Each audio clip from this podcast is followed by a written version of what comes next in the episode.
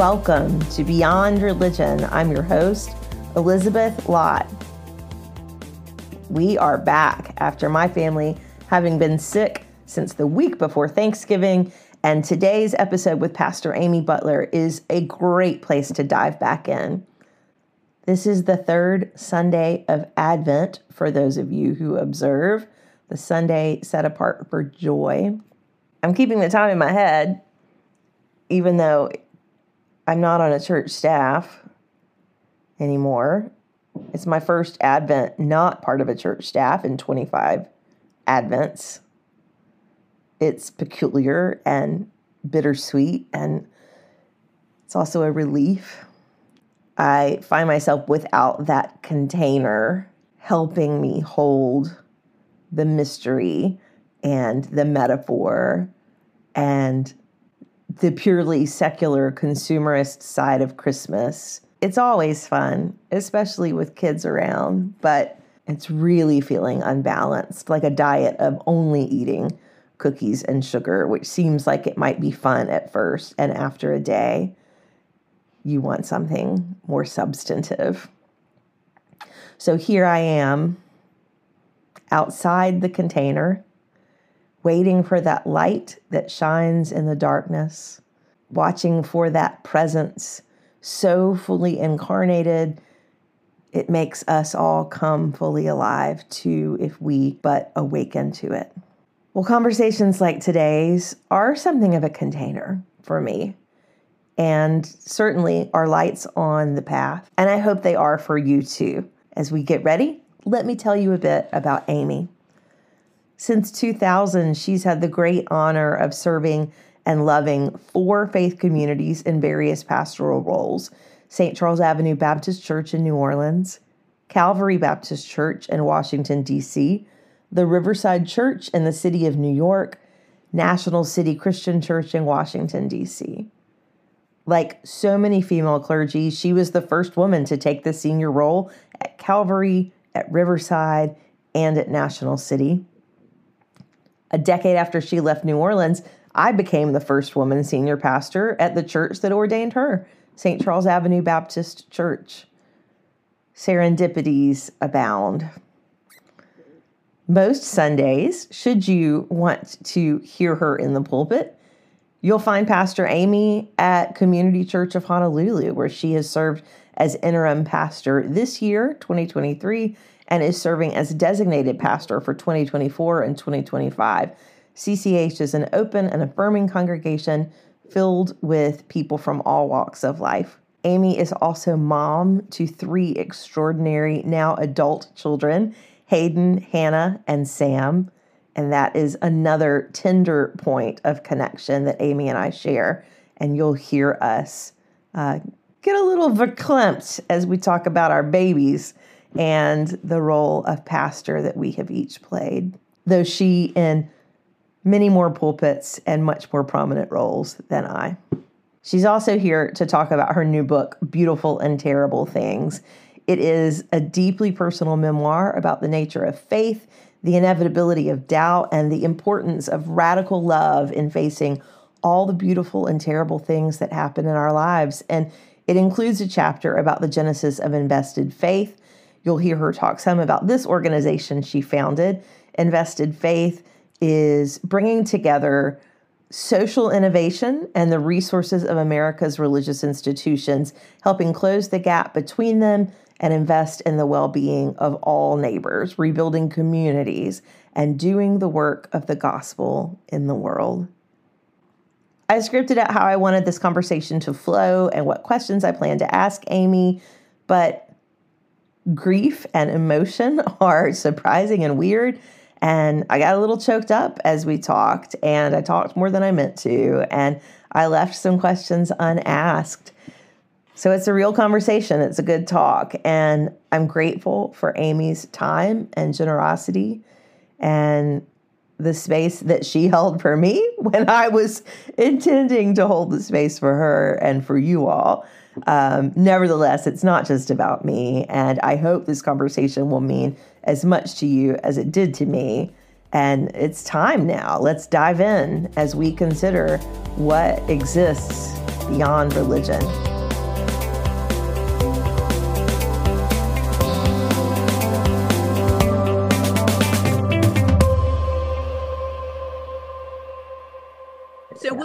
What you were just asking, we're gonna get into of like where am I okay. with church? Where am I yeah. with church is how this podcast came to be. Um okay. Um, and normally I would dive into your personal story and start from like family of origin through where you are now, but you have a book that does all of that. So we'll be promoting in the show notes how you could give this gift as a, a Hanukkah or Christmas present you can get it quickly wherever you purchase books Beautiful and Terrible Things, Faith, Doubt, and Discovering a Way Back to Each Other.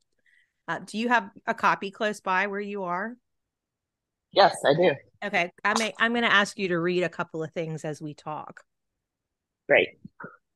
How are you, by the way? Thanks for doing this. Yeah, yeah, I'm I'm good. I've been back about three weeks from the book tour, which, by the way, how did I not know that that was going to be like the hardest experience of my life. So I did 13 stops in five weeks. And, you know, the, the material I cover in this book is not like fluffy, you know, it's like yeah. hard, deep stuff. And so, um, it was very draining, like physically, emotionally, spiritually, all the things. And also for those of us who are control freaks, I've never done this before. So I was like sort of making it up as I went. And so that was very tr- trying. And I think I've just now kind of got my feet back under me and um, I'm feeling glad to be home. So thank you for asking. Good. Well, and you're very uh, fortunate that home is Hawaii. you can you can also be home in a place that is centering. I, I was just in Puerto Rico a couple weeks ago and even though I'm certainly not from an island, I grew up on the Gulf Coast, and any place that is that connected to water is so centering for me. So I'm glad that home is where you are. That's really great. And I can imagine that a lot like church, reading this book makes people feel like they have access to the most intimate parts of your life in a really casual way.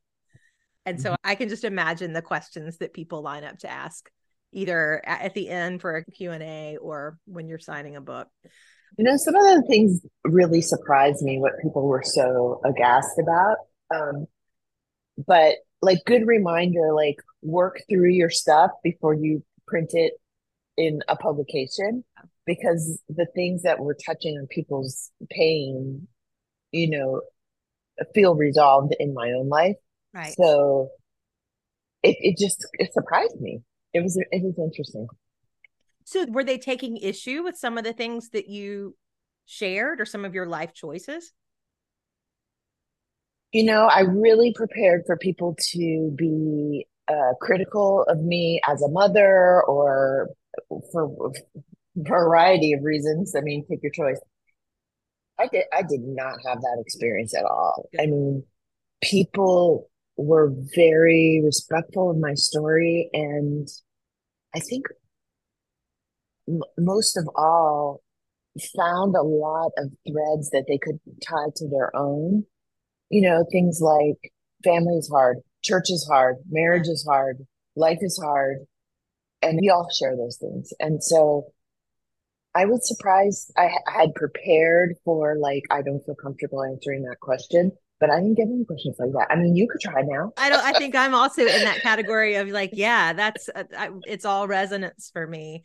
Before we do jump into the book, you and I have circled past each other, and we have the overlap in our story of New Orleans. And the church that ordained you is the church that I served as senior pastor for the past decade. But I can't remember how long were you here total.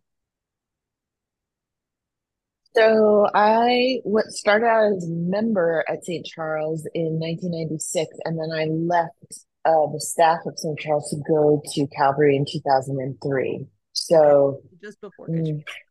yeah, just right before Katrina. That's right. And then one of your sons went to Tulane, right? Yes, the youngest one went to Tulane. I remember running into him one there. time at Whole Foods, being that like yes. creepy lady, like, "Hello, I know your mother." But I, I gave him his space. I tried to be cool, but my kids have made sure that I know I have no cool. That's not in me anymore. Um, since I'm in the process of leaving, I wonder for people who lived here and left, is there part of the city that stays with you that you miss? I'm sure there are parts that you don't. You know, New Orleans was a very formative time in my life, personally and professionally. I really came into being a mother in in that town and you know you're never going to forget like dragging the ladder and setting it up and putting your kids up in the little seat for mardi gras and those were like those were like idyllic those yeah. are idyllic memories for me and I learned some. I that was my first time out being a pastor, and yeah. so like I made all the hard mistakes there, and I will always have really deep affection for that city. But it's kind of like a a distance that has softened with yeah. time, right? Yeah. New Orleans is a really hard city to live in, and the realities of living there are really intense. But in my memory, it's like where my babies were born. Yeah. You know, where it's, I met these nuns that changed my life and, you know. Yeah. Yeah. Hang out with the Jesuits on the weekends and eat some crawfish.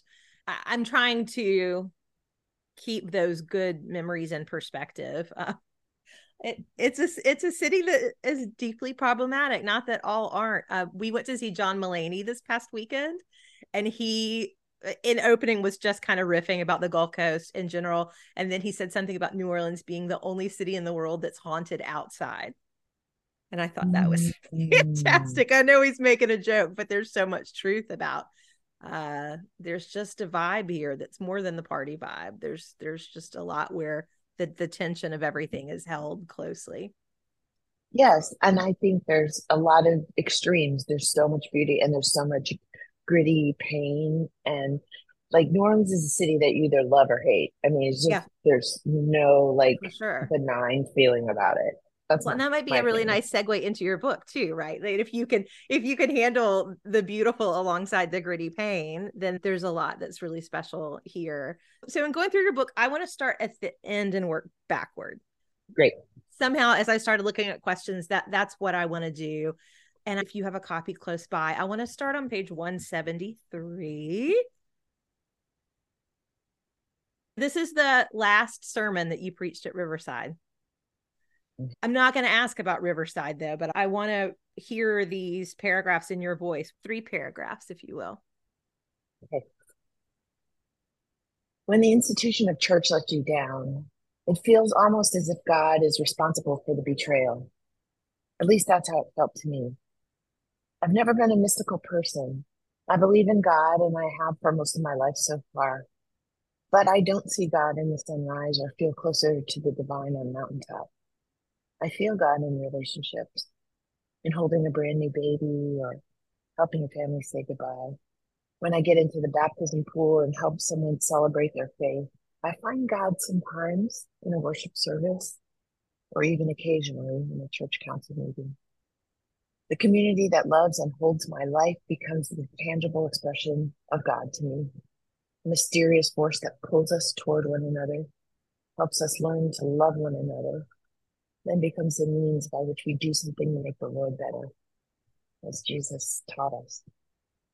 It's a dangerous thing, though, to confuse the church with God.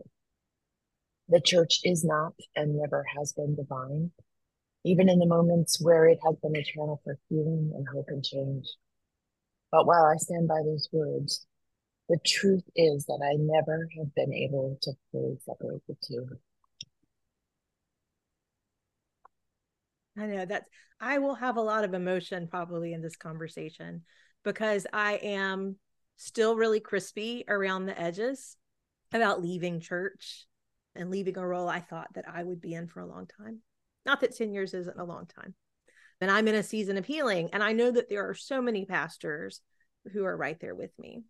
At the conclusion of that sermon, you said sometimes the church breaks our hearts far more often than it does that gospel work of healing us. But we must remember that the church is not God and that love always wins in the end. So I'd love to hear where are you with these words today, four years after a very public exit from that prominent pulpit?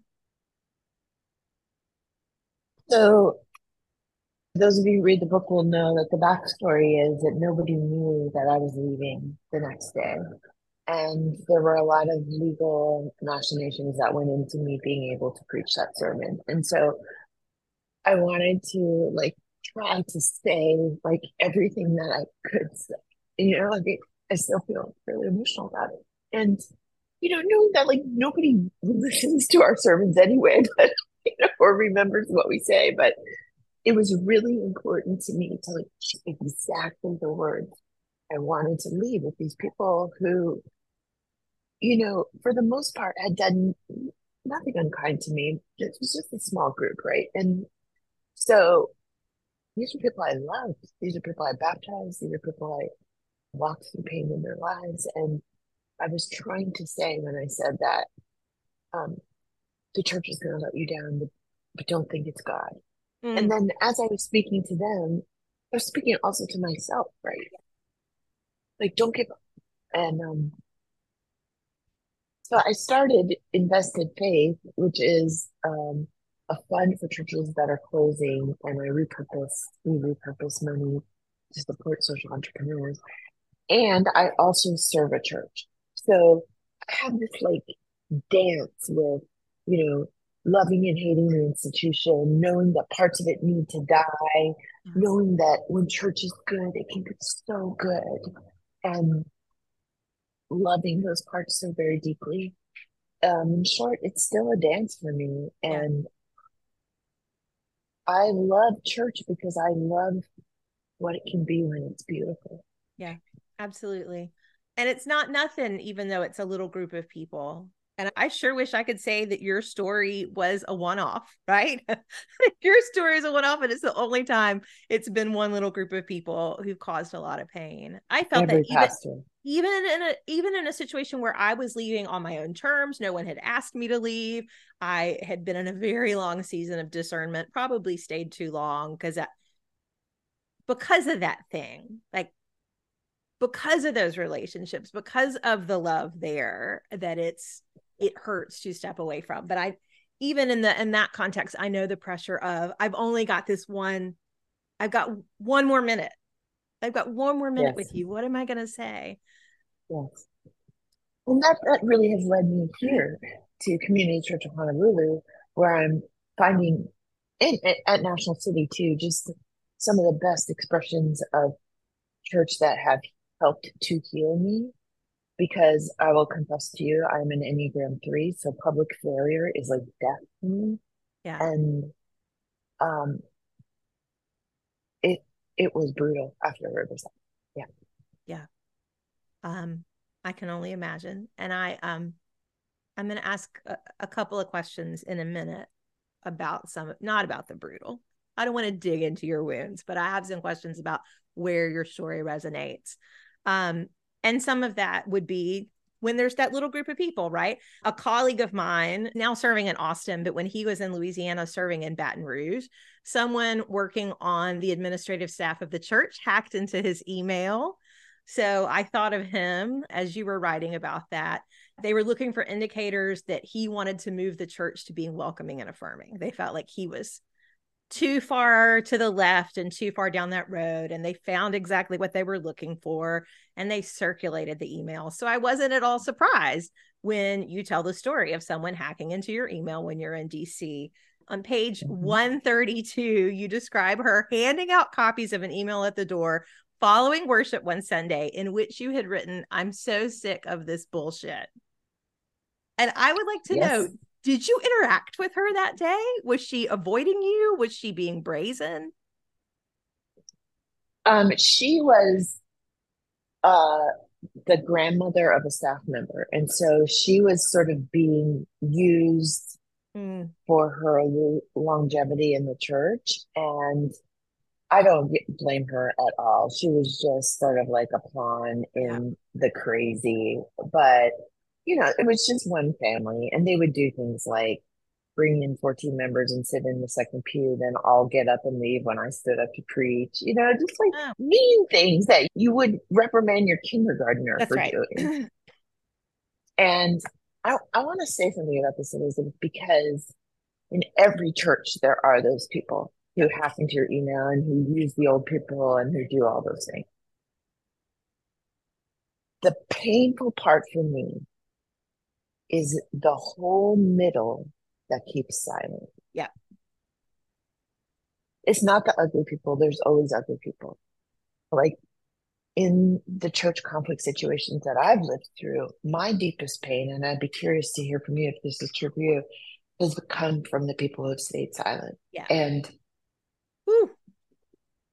I just think to myself, like, have I, haven't I done a good enough job? Like, haven't you been listening to me?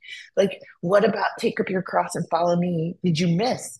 Why are you being silent? Like, Yeah. this is like life or death. Yeah. And that to me is the deepest pain.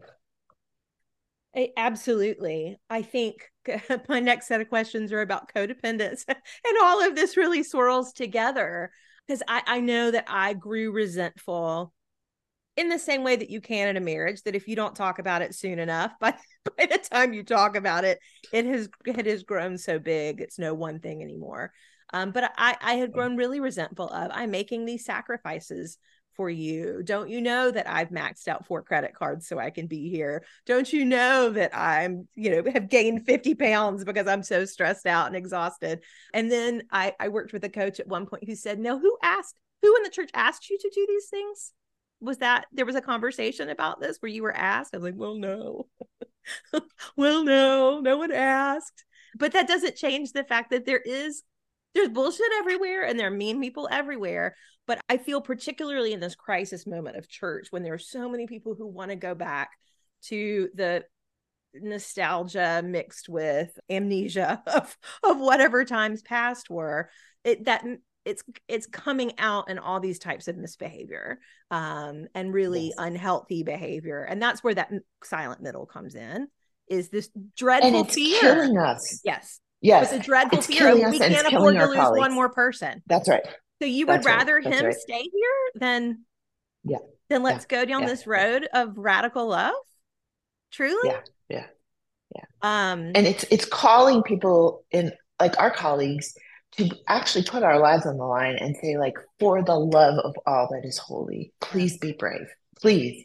Yeah. And so many times our people won't won't do it. or the cost is ultimately too high. And I have criticized colleagues who I think who love the purple church, which I have really criticized, but I haven't been in one. I haven't been in the mountains of North Carolina where it's a little country neighborhood church. Um, but but I, it's frustrating. It's beyond frustrating to me when when colleagues are not willing to speak out against the past presidential administration and anything that was going on, or wouldn't step into the conversation around Ferguson, or won't be openly welcoming and affirming and criticize anti-trans legislation or anti-queer welcome in the church. Um, so that has been easy for me to stand at a distance and poke at and be like, you know, you're chicken for not doing this. But then I've also allowed such a cost to my own spirit of Yes. wanting to lead in an open-hearted way. Like when I say I really believe in the revolutionary love of Christ, that I really do Yeah. believe that love can transform the world. That I'm like ripping my chest open and laying my heart bare. Yes. And then lo and behold, people don't take care of it. Shocker. I know, I know. So I think my question for you in this, can we do better? Is it worth it? Is it worth the cost to mind and body and spirit? So I have two thoughts about that. The first is I think people like you and me, because of the fact that we're women and we can't hide that in the Baptist world, right? We were sort of dumped in the deep end at the beginning. So we were already swimming against the stream. So I try to be sensitive to my white middle-aged male colleagues who have always had it so easy and who are now finding it hard. Um, I'm not always successful at that, but I just think, you know, we knew going into it that this was going to be hard, right? And no, I don't think it's, I don't think the cost is worth it for many of us. Yeah. I don't think the cost is worth. I think doing what you did is brave. And um, I think probably had I stayed another five years at Riverside, I would have died. And I do not mean that metaphorically. Yeah. and you know, we do this work because we're trying to fill something in our own souls. What is it? What is it they say? Like people in helping professions need help. Yes, we do. We're trying to answer questions about God and community for ourselves too, and and so very often we do that to the detriment of our own souls and Yeah. our families. It takes a lot of courage to walk away. Well, and then there are the shadows to that, you know, that we're we're wanting to ask these questions and maybe even possibly find some answers or at least find better questions.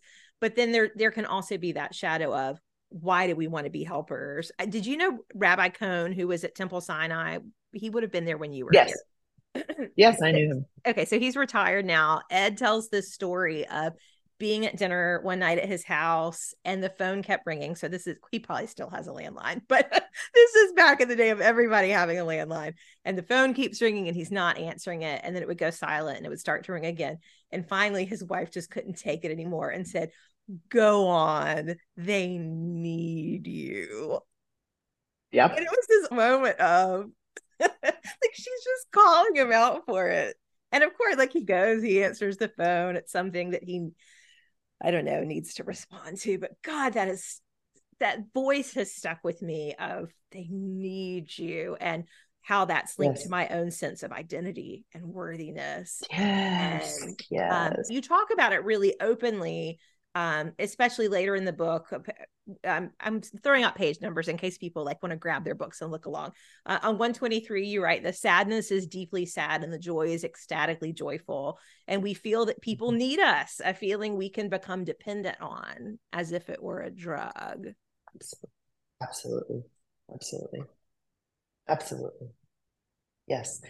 Um, related, my son, my oldest son is almost 30 and he reads voraciously, though he has dyslexia. And so he listened to the book on Audible. And I said, How was it listening to me talk to you for eight hours? And he said, Oh, it wasn't you. It was Pastor Amy. Oh, wow. And I was like, oh, wow. God. Oh. Yeah. Yeah. Yeah. So like when when do I show up as myself? When I show up as Pastor Amy? Like, who is myself? I don't Yeah. know. Do I know? Like, God. yeah, all the things. Yeah, I um this the I don't think I can do this. You writing about the Christmas Eve service. That really hit me. Um, because that's where we are. Um, this is my first Advent in 25 years to not be in a church. This is my first Christmas Eve in 25 years to not be at the front leading. Um, and my kids want to know. They keep saying, "Can we go to our church for Christmas Eve?" Um, and I think I underestimated, and I probably am still underestimating. We'll only learn with time.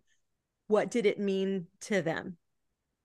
And my older child, and he's about to turn 18. So he remembers a lot of it. So that's really beautiful that your son would be able to say, it wasn't you, it was Pastor Amy, and that he can make that distinction too like that's of course that takes a lot of maturity and and life growth right to be able to see your parent can have multiple identities um Oh my gosh, that conversation is just so multi-layered, isn't it?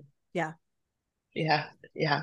We started, Elizabeth, we started with good intentions. Yeah. We wanted to save the world. We wanted to raise children who, you know, had a faith Yeah. surround them. We just didn't know we were going into such dangerous territory. yeah for sure there was a moment my younger child god bless i don't know what journey they're on but it's a fun one and it's going to keep everybody on our toes uh, early when that kid was little in sunday school at st charles which is pretty progressive and open-minded and typically like really into heresy and and not shocked by that. My kid is saying i don't believe that god created the world. I just think that that's a story. And the Sunday school teacher was so upset, but wouldn't say anything to me and went to the custodian and complained to the custodian one day, who then came to me and said, Well, you know, so and so was really shocked about that. So I just went straight to her. I was like, hey, this seems really out of left field that this is coming from Carolyn. Can you fill me in on? But at the same time, the teacher was upset that I didn't care.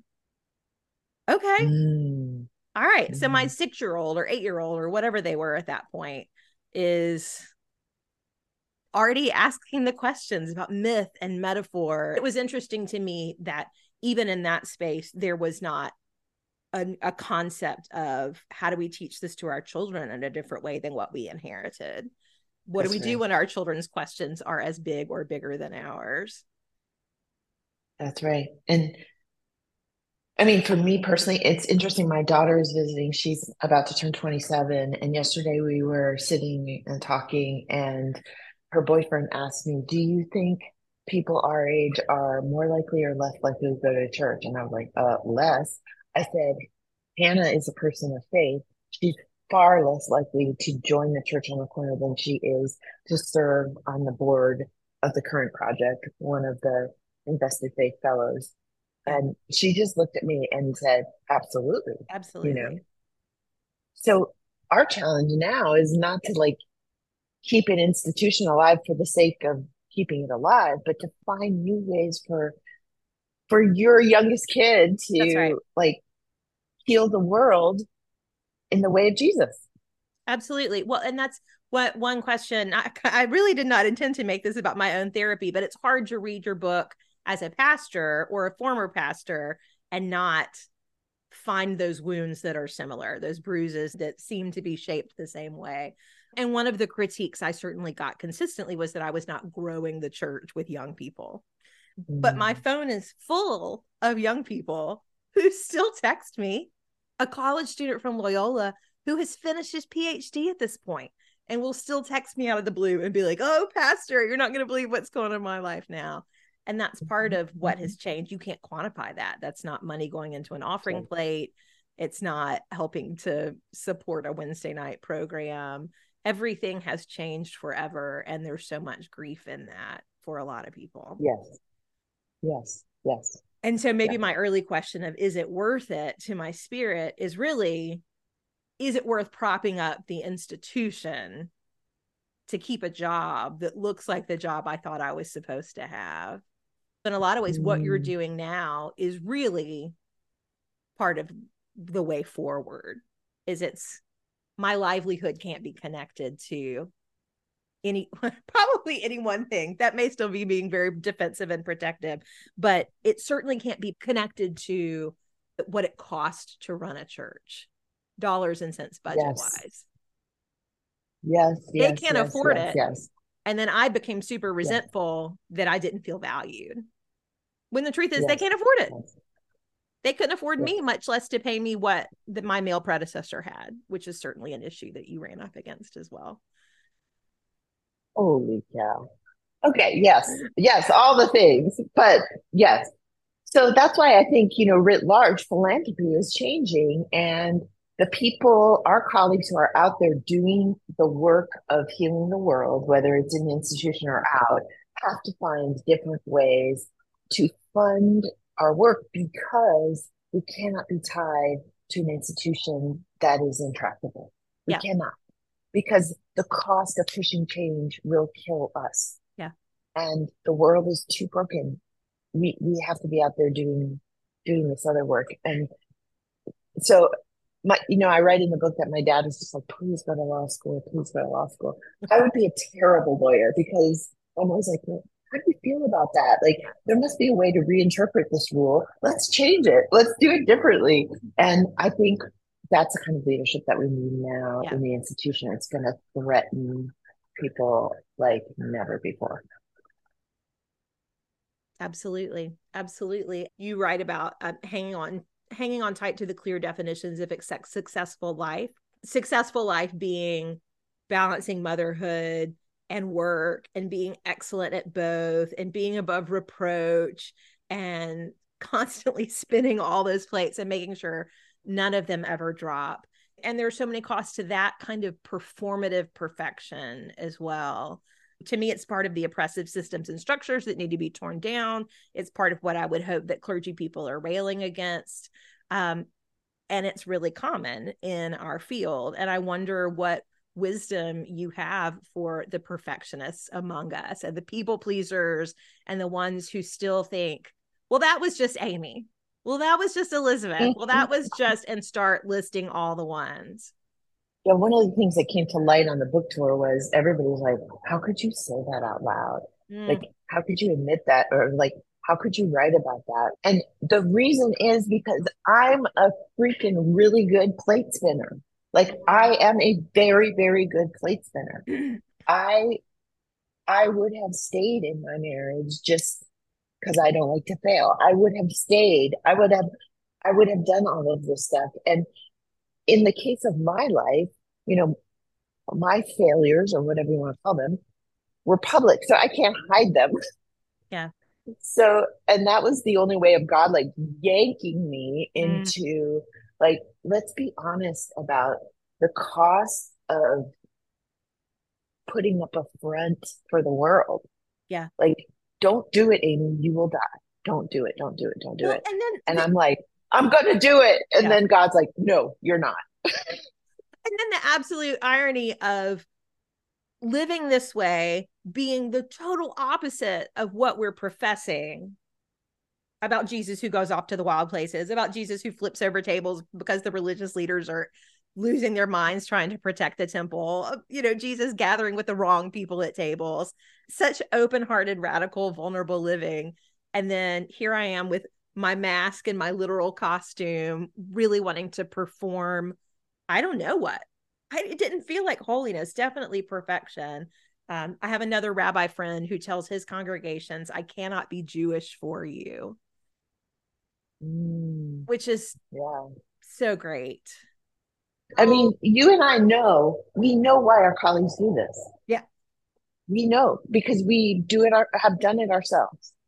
It takes a lot of courage to be authentic because you get shot at and yeah and it and it hurts it and does. that's real well, and also playing into the patriarchal role of this is how male leaders have done it. Somehow, I can't speak for you, but I think there was also an expectation of those who taught me you'll go in and do this like men did. I know I had a, a preaching professor in seminary who's like, you really need to have modest hair and don't wear a lot of jewelry. You don't want to distract when you're preaching.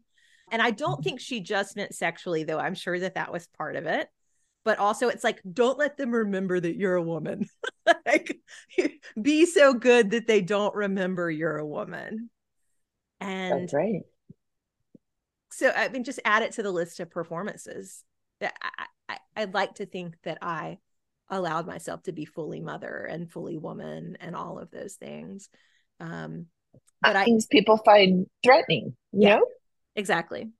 I have a, I have a story that I didn't tell in the book about um, a well-known colleague of ours who's giving me some advice before I was introduced to the congregation at Riverside. So, as I read in the book, it was like Miss, a Miss America moment. I'm sitting in the front, and then like I have to stand up and wave at everybody. And the day before, I had said to this colleague, "Do you have any advice for me for tomorrow?" And he said,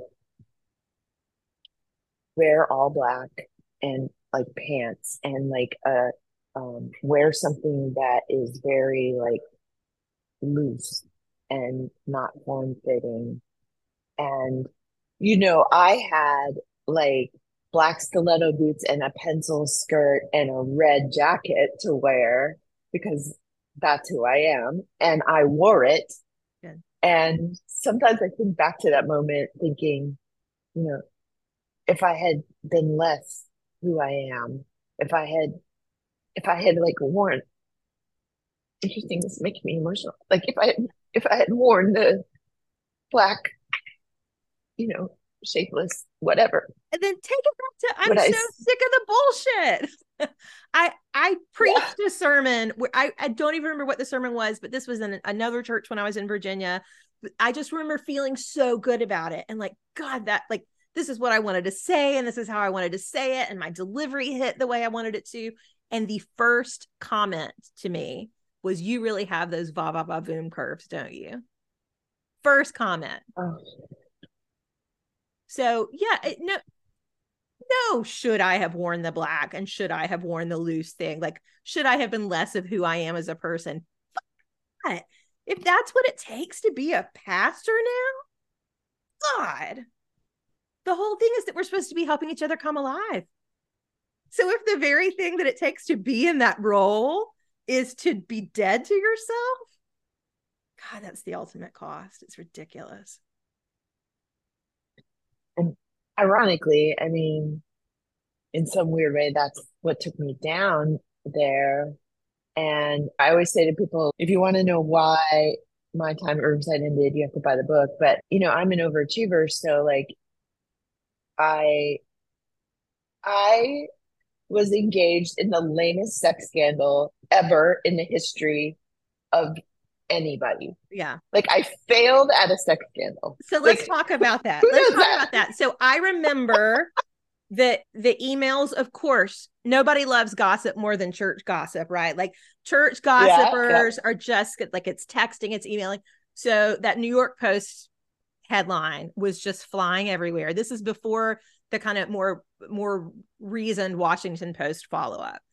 And the very first thing I thought when I read this story about you being on a trip with colleagues and a parishioner and you go into a sex positive shop, my first thought was, oh, she thought they were her friends.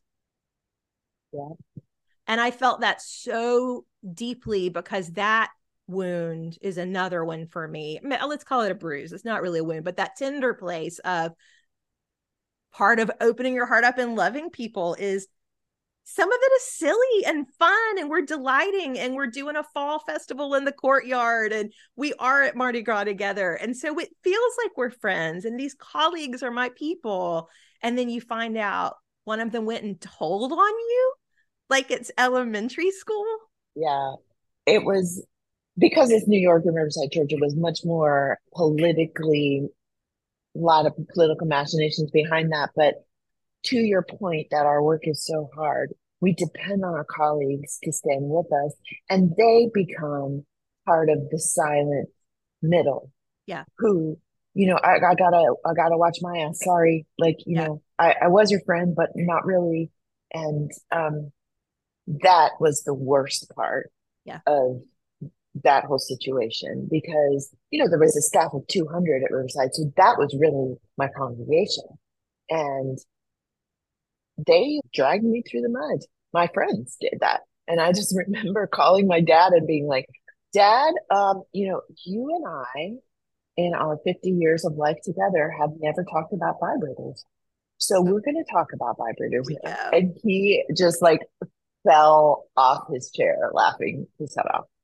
And also, it wasn't funny. Like, why the hell am I on the front of the New York Post? right I mean, I'm thinking now about the presidents of MIT and Harvard, who are all women, who are getting total shit right now that they would never have gotten were they men. Yeah. I mean, it, it's triggery to me.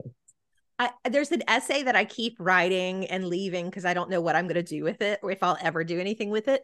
But it's based on The Devil Wears Prada. I don't know if you read the book or know the movie, but the the girl who and Andrea who's come into this job and hates it is constantly being told, you know, a million girls would kill for this job.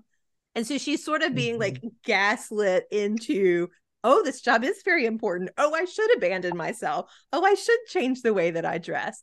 And I think that that's another element to the whole first woman, uh, first woman senior pastor at Riverside or in Louisiana or whatever it is, has that tone, that tone, that sort of echo of, you know, there are a million girls. You know, there are all those women who wanted these Mhm. jobs and churches wouldn't hire them. You stand for right. all of them. That's right. That's right. That's a heavy mantle to the wear. The heavy mantle to wear. Mm. I had not thought about you being when you're leading 200 staff, that really being your congregation, that you're not having those, at least not very many of those same vulnerable, intimate connections with people in the congregation in the pews.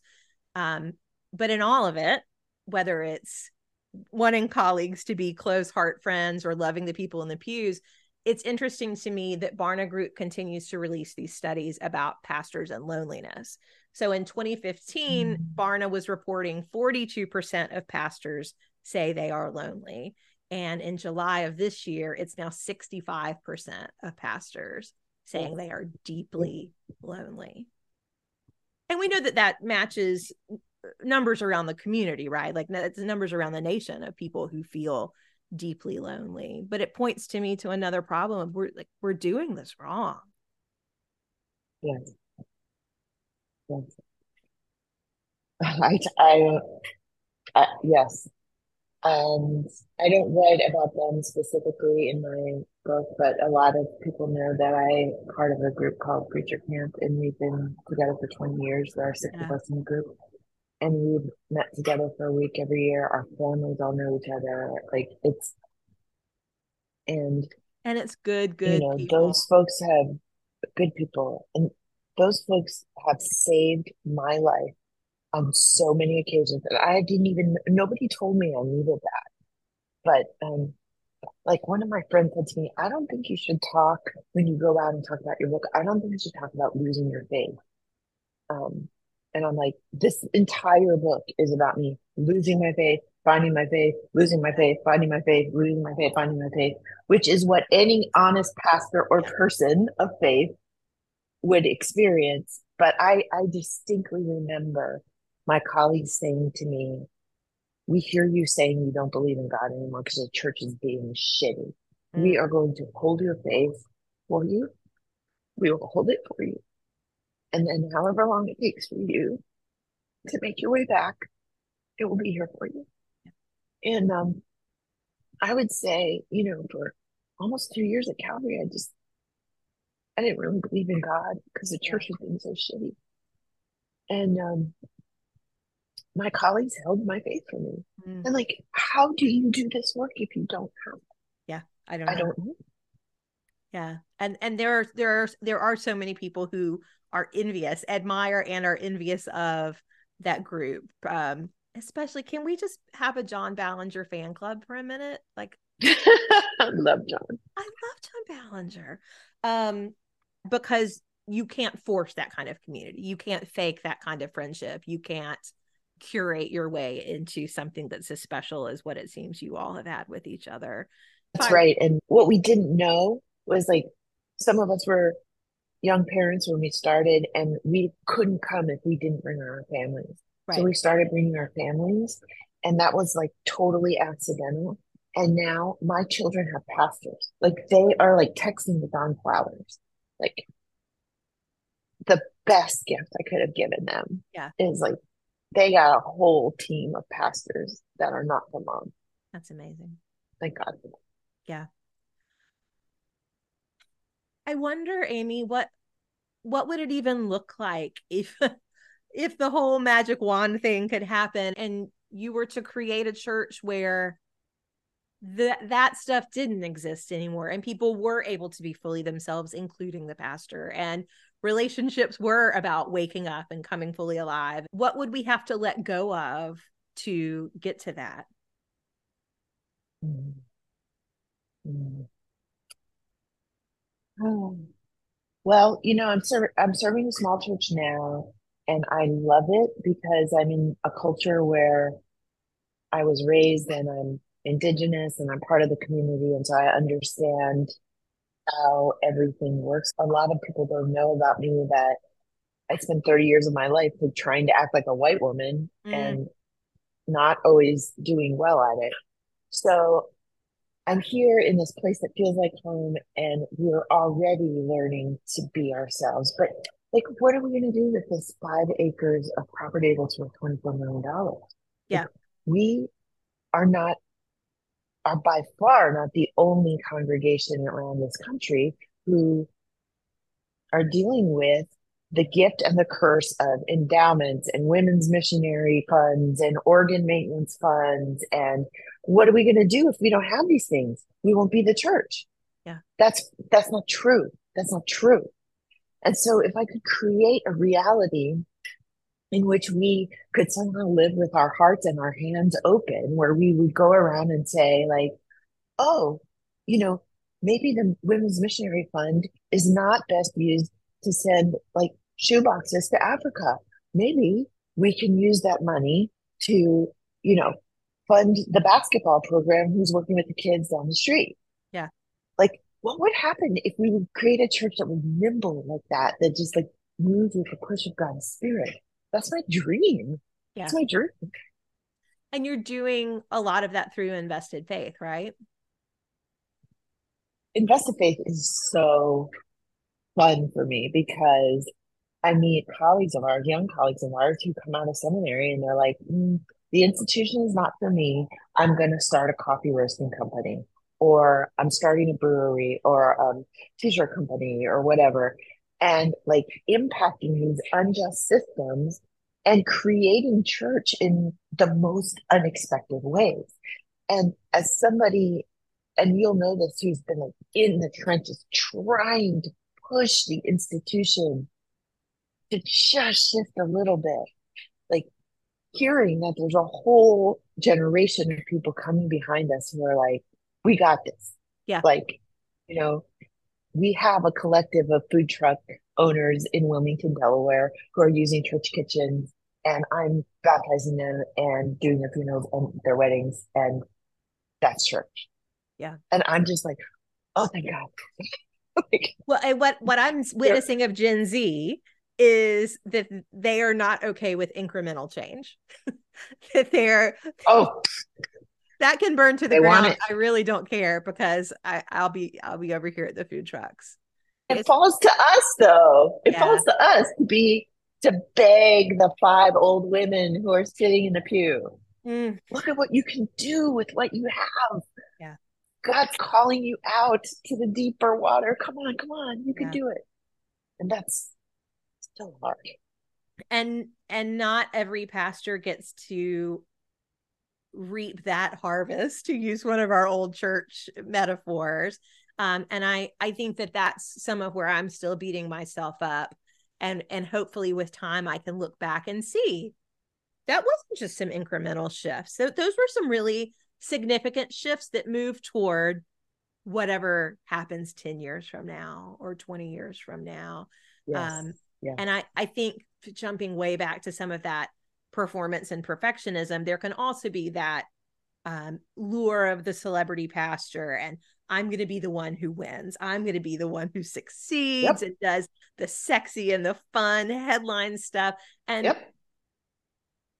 and really it's sometimes sometimes it's just that we went a couple of clicks more towards wholeness, a couple of clicks That's more right. towards honesty and less pretense. Yes. Yes. Yes to all of that. I mean, I think a lot about like what is your legacy? What do you want your legacy to be? You know, that you helped people shift a little bit, just a little bit, Yeah. see the world in a different way. Use what they had to Yeah. to heal something that was broken. while you yourself are healing and while you yourself are learning to see the world in a different way. I reached out to a couple of colleagues who are women and pastors, and I knew that they had read your book. So I asked what would they want to know if they were sitting down with you. One of the questions we've already talked about: what do you think the chur- the future church needs to let go of? But the other part of that, and what things does it need to hold on to? Mm. That's a beautiful question. I think we're craving ritual. We're craving communities in which we can be authentically ourselves. We're craving leaders we can believe in. We're craving change, to your point, that we can see and feel and touch. The church at points in its history has done all of those things and done them well. Yeah. So do it again. Yeah. Do it again. Something about what you're saying is bringing to mind the scene in Home Alone where the scary next door neighbor man goes into the church by himself because he's listening to his granddaughter's rehearsal.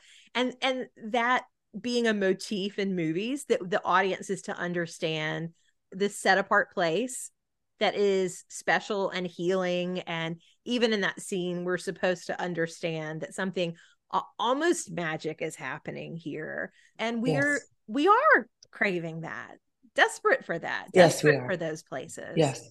thin places and magic Yes. places. Um, there's an episode, the last episode I did actually was with a friend of mine who's a musician. We met in church, but he is in all kinds of places beyond and around church. Um, and he's really into elves and like the magic that lives in boulders and all this stuff. And I'm like, give it to me. I want to hear it. I want to hear the wisdom from all of the, the other traditions around the planet and the mythologies and the weirdness. And um, to me, church at its best can really hold some weirdness when we are being. Oh, it should be really a place for us to to wonder and doubt and believe and not believe and ask all the questions and say the things that your youngest child said in Sunday school.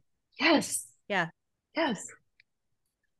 So another friend, another colleague asks, would you do it all over again?